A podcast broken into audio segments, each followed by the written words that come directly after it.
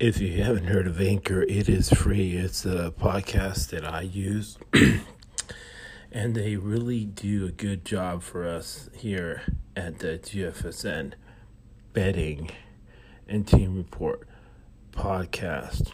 It helps us make 70 to 80% of your bets. Now, download the free Anchor app or go to anchor.fm to get started, my brothers. Craig Mizrak, Pope of the Money Line for the ESBC Gambling Podcast, coming to you without a sponsorship from Modelo, but from Deer Valley and Park City, Utah, with your picks for tomorrow's Western Southern Open tennis tournament, ATP and WTA, held, uh, typically held in Cincinnati this year at Flushing Meadow because of COVID. I am 12 and 1 of my picks I posted on Twitter for for the, this tournament. Here are your picks for tomorrow. Victoria Azarenka plus 195 uh, money line, getting three games against Naomi Osaka. I believe the over under is 23. Naomi Osaka is the better player. She's higher ranked. She looks great.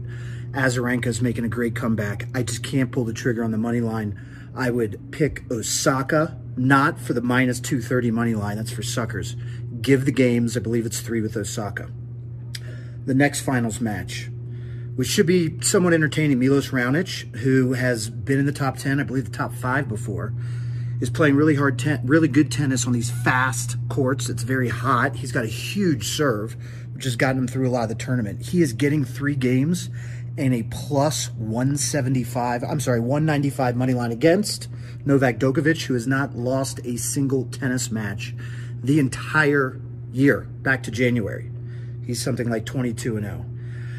Hard to bet against Novak. Uh, Milos could do it. Um, I really like the over under at 23.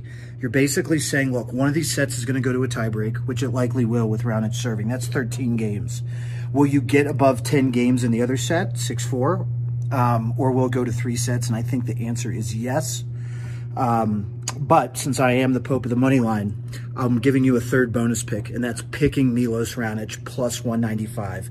I don't think he's going to win, but I think it's really good odds. He definitely can beat Djokovic, and maybe his serve can pound his way through in like a 7 6, 7 5, or 6 4 victory. Take care. I'm going to watch my Reds, drink my Modelo. Best of luck.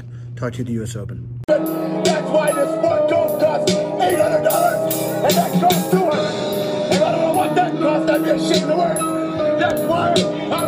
it. That's